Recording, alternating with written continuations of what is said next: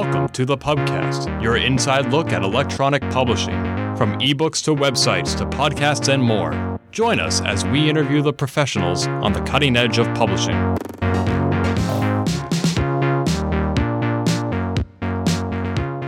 Hello, my name is Rachel Goodman, and I'm an undergraduate writing literature and publishing student at Emerson College. Today we'll be interviewing an industry professional to discuss electronic publishing and how it relates to his own personal business ventures.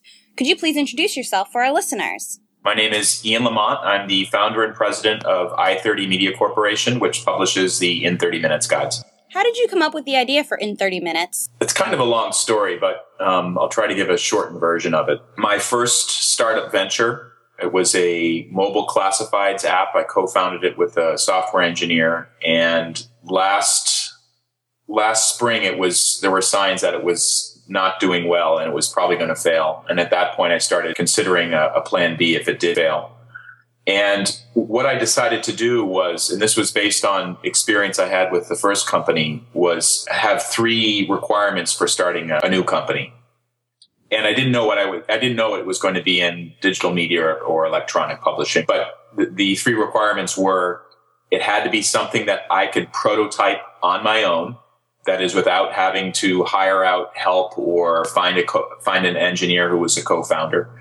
It had to be something that generated revenue quickly, and it had to be something that I could apply lean methods to and lean methods come from other industries, first manufacturing and also software development. But the idea was I would need to be using what I call a lean media philosophy towards product development, towards advertising and marketing, and towards other aspects of the business. And basically what this entails is conducting experiments, cheap, low cost, easy to execute experiments that can generate uh, feedback from customers or from the marketplace. And then I can use that data to Im- improve or change um, the course of a product or a marketing campaign or whatever. So those were my three requirements. Again, it was, I had to prototype on my own. It had to be a revenue and it, and it had to be take a lean media approach. And because of the revenue requirement that basically took blogging out as the as a possibility. And just for your reference, my background is digital media. I've been working online since the mid 90s. I did see on your website that you have a blogging history and I find that very interesting for an electronic publishing professional. Right. And and so I think a lot of people say, "Oh, well, you know, if you have all this online experience and digital media, you should you know, maybe you could start up some sort of blog based news service or something like that. And I certainly could do that. But the problem with um, problem with those types of sites is that they can almost never generate enough revenue to survive. The only way it works is if you have massive scale or you start doing other activities like having events. So I put that out of I put that out of the running right away. Um, and then I considered, well, what what can generate revenue that I could you know prototype relatively easily. And I looked at the ebook market, and it's in the past couple years, it's reached a critical mass, and it's it's it's a uh, you know this is because of the rise of tablets and also e-readers like the Kindle, but it's becoming something that's even accepted mainstream and even more encouraging. People are willing to pay money for the content. So I took a look at that and said, okay, well, there seems to be an opportunity here. Uh, Amazon and a couple other platforms, they have self-publishing options. So you don't have to go through a publisher. You don't have to be vetted by somebody in New York. So let me just try to let me just try to to uh, create an ebook and see if it sells. And and besides creating an ebook, I wanted to see if I could create a like a brand that could be extended or scaled up. So I decided on you know my my background is working for technology media. I deal a lot with software and technology, and I blogged about it before. So my idea was, all right, let's take a kind of a blogging approach to uh, how-to content about common technologies that are pretty widely used today. So I took Dropbox, which is a tool that I use all the time, and I just wrote a guide uh, at Dropbox in 30 minutes. I did everything myself, um, from writing it to the production parts of it to even designing a crappy cover. Uh, but it took me about three weeks to get that out to the marketplace and post it on Amazon and it started selling almost immediately. Um, not not a lot, maybe one or two copies per day, but enough to say, okay, people like this type of content, and this is something I could potentially scale up and turn into real business. So, and then I started to grow it from there. Great. So, how do you come up with the ideas for your books? Is there a list that you have of predetermined topics, or do you figure out what's trending before production begins? Yeah, so there's a couple processes going on. At first, it was just things that I knew about, um, but now it's now it's more. I'm working with other authors, and we're exploring these top. We're we're seeing if there's an, a market opportunity together to develop to develop something. Um, you know the the, the first I, by luck, I chose a topic that was actually in demand, um, Dropbox, and the second one was also very much in demand, Google Drive.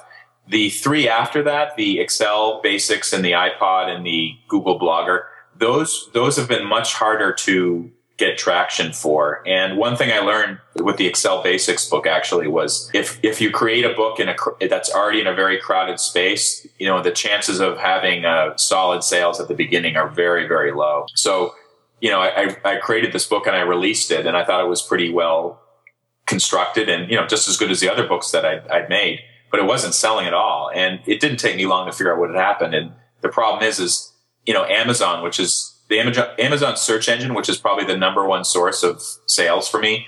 It's if you search for Excel guide or Excel manual, it, there's about you know hundred books in there, and my book was on the seventh page of results, so nobody was seeing it. And you know, I started to optimize that. I changed the title and did a couple other things to help out, but only and only this month has that really has that grown enough where it's you know I can it seems like a justified effort. After that, I pay much more attention to what's already in the marketplace, but I also want to focus on technology topics. And, and, basically, you know, the topics that I choose are things that are mildly complicated that you could learn in 30 minutes. So a lot of people compare this to the, to the dummies guides. And, you know, there's some overlap there, but to be honest with you, there's certain things that I could never cover that dummies does very well. And, you know, take for instance, you know, C++ for dummies or some very complicated topic. You can't learn that in 30 minutes. So I never do something like that. But something like Dropbox or Google Drive, which you can, you can get the basics in 30 minutes. Uh, that's a topic that I'll do. And, you know, then I'll, then I'll, t- then, um, me or the author I'm working with will take a look at the competition and the pricing and if it looks like it's a very crowded marketplace for ebooks or paperback books, I probably won't do it. And I've had that experience actually once or twice where the author and I decide decided that no, this is not a good idea. Uh, but if there's you know a moderate amount of competition, including you know if there's a for dummies book out there, I still I, I still think that it's possible to justify the effort to creating the to creating the title. And I think we have a strong we have a strong brand. I mean, for my target audience, they get it in 30 minutes makes sense to them and it, and it, appeals to them. You know, we have a pretty bold brand in terms of the graphic design too. So the, these elements I think are really, really will help the sale amongst our target audiences. And then, you know, recently I've been considering how, how it can expand beyond technology topics. And I'm not I have some ideas about that, but you know, I'm, I'm still taking it easy. But very important to the success of this venture is actually keeping the production line going. Like you cannot, you cannot just sit on your laurels and, you know, hope that the sales of Dropbox in 30 minutes are going to carry you forever because I know that competition is going to come up. So I, I'm really always on the lookout for the next topic area that could work. And, and, then also longer term, I'm thinking, you know, the books, ebooks are going to become even more and more crowded. And how can I differentiate this brand? Video is actually the area that I'm really considering as an area for business expansion. Um, and I'll, I'll be doing some experiments in the next couple months with that. So another way of looking at it is the topics I'm choosing, I'm really thinking of what can work for video. And I already have some how-to videos for Dropbox and Google Drive and a couple other books up on the web. But I'm thinking about, okay, well, the next topic, does it lend itself to that? And some, most of them do. And I'm just thinking how I can A, incorporate them right into the, into the ebooks. For instance, Apple's platform supports video. And then B, how could actually just not even selling ebooks or, or paperback books, what sort of content would people, video content would people pay for? I mean, could I create a 30 minute course on something and would people pay for it? So that's, that's an area of experimentation that I'm going to be looking into as well. So besides videos, are you considering using any other enhanced ebook content in your products? Yeah, let me talk about that for a little bit because there are some other considerations for enhanced content and specifically ebooks that have enhanced content one problem that exists in the marketplace right now is the the platforms, the major platforms, and it's basically Kindle and then the various uh, platforms that support the EPUB format. They don't support the same type of enhanced content. And uh, Kindle, I think, is the is the main offender right here. But what this means is if I create a book that has enhanced content, I'm also going to have to create a book that doesn't have enhanced content. And what's what goes on is then you start to have forked content, and that just really increases the amount of production and editing and writing that has to take place especially the, on the production side. And, you know, it's just a, it's a, another consideration and adds more time to what gets produced. Um, the other thing that's come up with enhanced content, and it's not really enhanced ebooks per se, but it's these apps that basically duplicate ebooks. And people have come to me and said, "Oh, you should do an app for this. You should do an app for this book." And my response to that is, even though apps have great functionality and you can do all kinds of cool things with it, it's first of all, I have experience with this. Developing apps is is a really hard thing to do. There's always things, customizations that you want to make that might be difficult to do.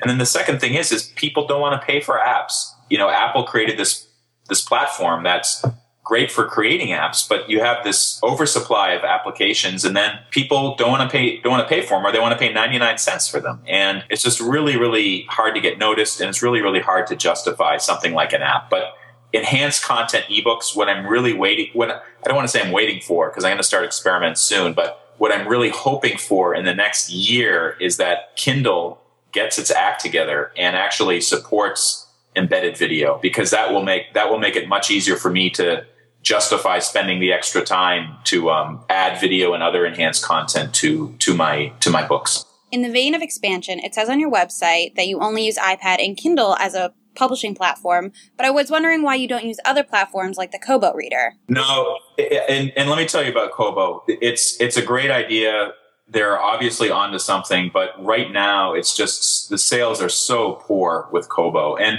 it's weird because some, like in December, I got a sudden small surge of sales on there, and then there's nothing for three months. And it's hard for me to, to, to justify doing that. And the other, the other issue that I'm dealing with is, you know, I have production tools that kind of decide what sorts of platforms I'll distribute to. And, and right now I use a tool called Scrivener. Have you heard of this before? Yes, I have. Okay. So Scrivener, it supports .mobi and .epub pretty well. If Kobo or somebody else is coming up with another proprietary format, um, that just makes, that just, I have to wait for Scrivener to, to come out with it, or I have to look into what other, what sorts of conversion software they have. And let me add right now, conversion software, the ones that are offered by, um, Kindle and a couple other places have them. Smashwords is the other one that's pretty well known in the space there's always issues with that. And, um, you know, I, I, I, just like dealing with the native EPUB or .mobi formats and my tool Scrivener, they, it exports to both of them pretty well. Okay, I understand. So, in addition to different conversions, I also see that you currently have some print editions of your books. Will you eventually have a print edition for all of your guides, or do you plan to phase them out entirely? No, the, I mean the the um, there's a couple considerations, and one is that you know there has to be a a baseline of sales to exist with or a market that I can identify that would like the print version. So I did it for Dropbox, Google. I did it for Dropbox as an experiment. This is keeping in the lean media because the ebooks seem to be selling pretty well. It's like, well, maybe people want a, a, um, a print version. So I used CreateSpace to do it. And that started selling pretty well. And then for Google Drive, I did one and that sold really well. It's actually the biggest selling format slash platform is Google Drive and Docs on in paperback. Um, it's it's I'm really encouraged by that. The Excel Basics. This was an experiment where the ebooks weren't selling well, so I decided just to to create a, a paperback to see if it would sell well. And I've gotten a couple sales off it, but it's not that much. And then for online um, content marketing in 30 minutes, I decided to give it a sh- give it a shot with print because I wanted to make it as widely available as possible. And you know, some you have to think of your audience too. For for hipsters in Brooklyn or San Francisco or Boston, they're they're, they're not going to buy a paperback book, I don't think. But for people who are, you know, they're used to reading paperback books or they want to have something that they can bring with them on the, you know, they can bring with them without worrying about battery charges or connectivity or anything like that, then a paperback book might might make sense. So, uh, you know, I, I want to make sure I, I think about the target audiences for these books, and this is a case where you know Excel Excel in 30 minutes and Google Drive in 30 minutes, those work those will work with paperback considering the target audiences. iPod, iPod Touch in 30 minutes, I'm not so sure about that. And the sales on, anyways, the sales on the ebook are so poor that I'm not going to even go there. That's totally understandable and makes a lot of sense. And speaking of more along the business side of things, how many other employees or freelancers do you have working for you, or is it mostly just you? It's just me. And oh, actually, I should say that I do hire out some production help for the for the books. So after about three or four weeks of Dropbox in 30 minutes, this is last summer with my crappy cover. And if you look on, if you look on, um, digitalmediamachine.com, that's my old blog. Look for a, look for a, a blog post that's something, it says something like, um, people do judge an ebook by its cover, but basically I showed the, the evolution of my thinking on hiring out a professional or why I did it and what I learned from it.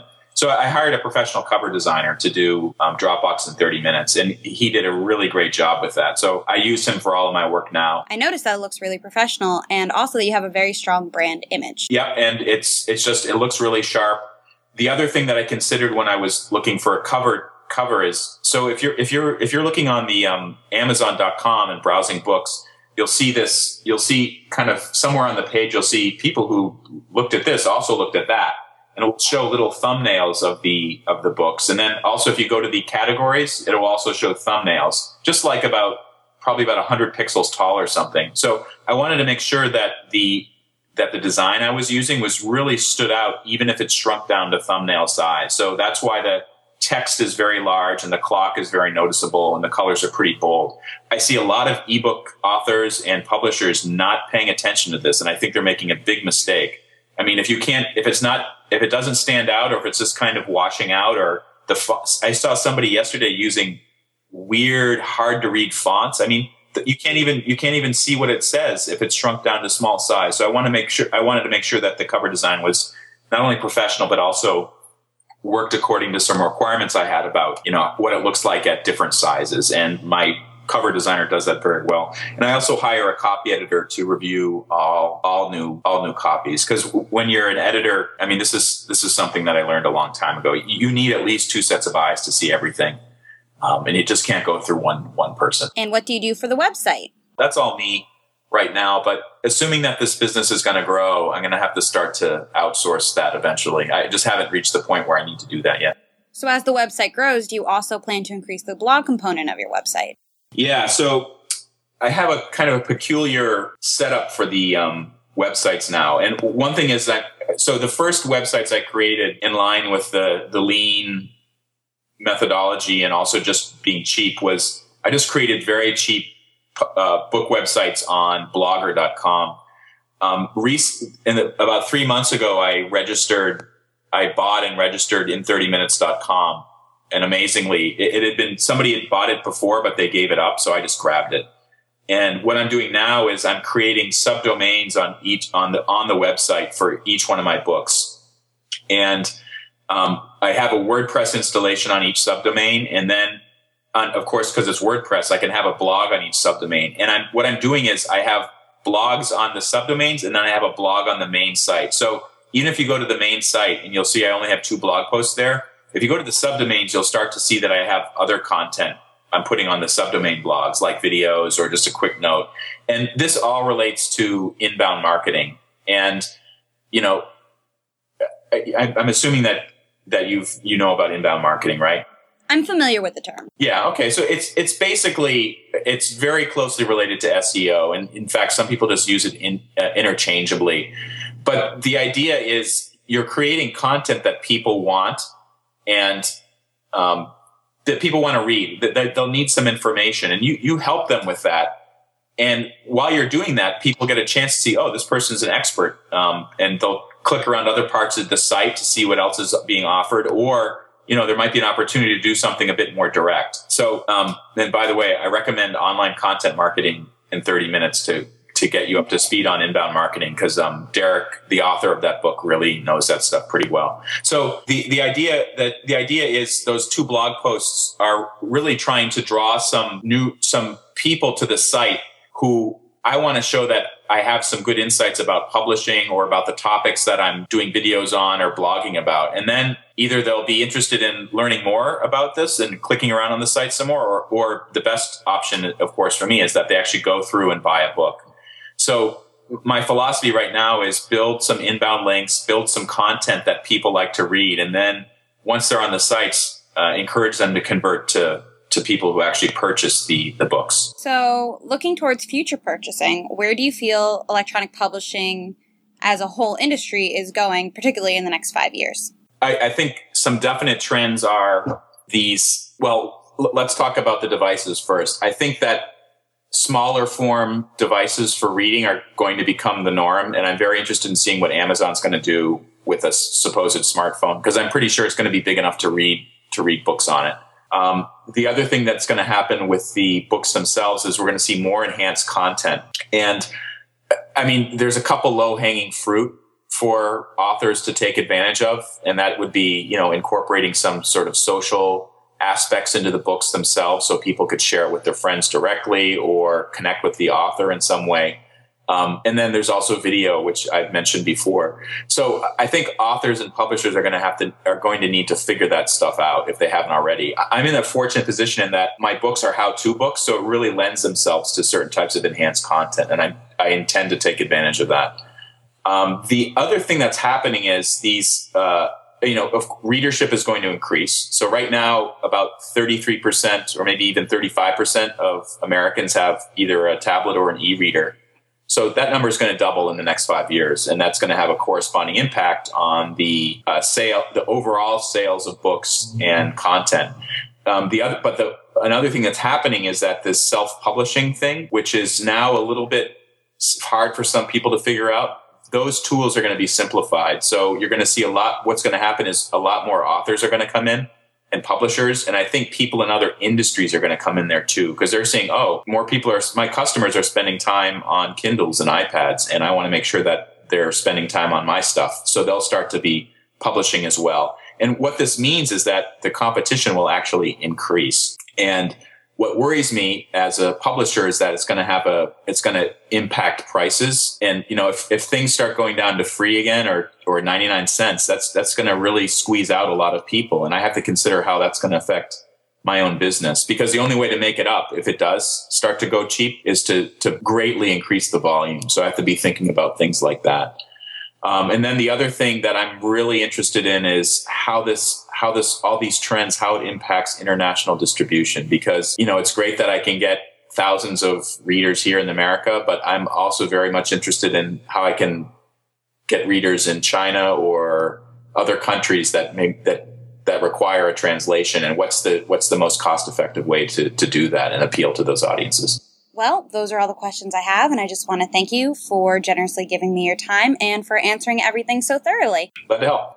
Once again, I'm Rachel Goodman, and that was Ian Lamont of In 30 Minutes, and you are listening to The Pubcast. This has been The Pubcast. Find more episodes, read our blog, or send feedback by visiting us on the web at www.thepubcast.org.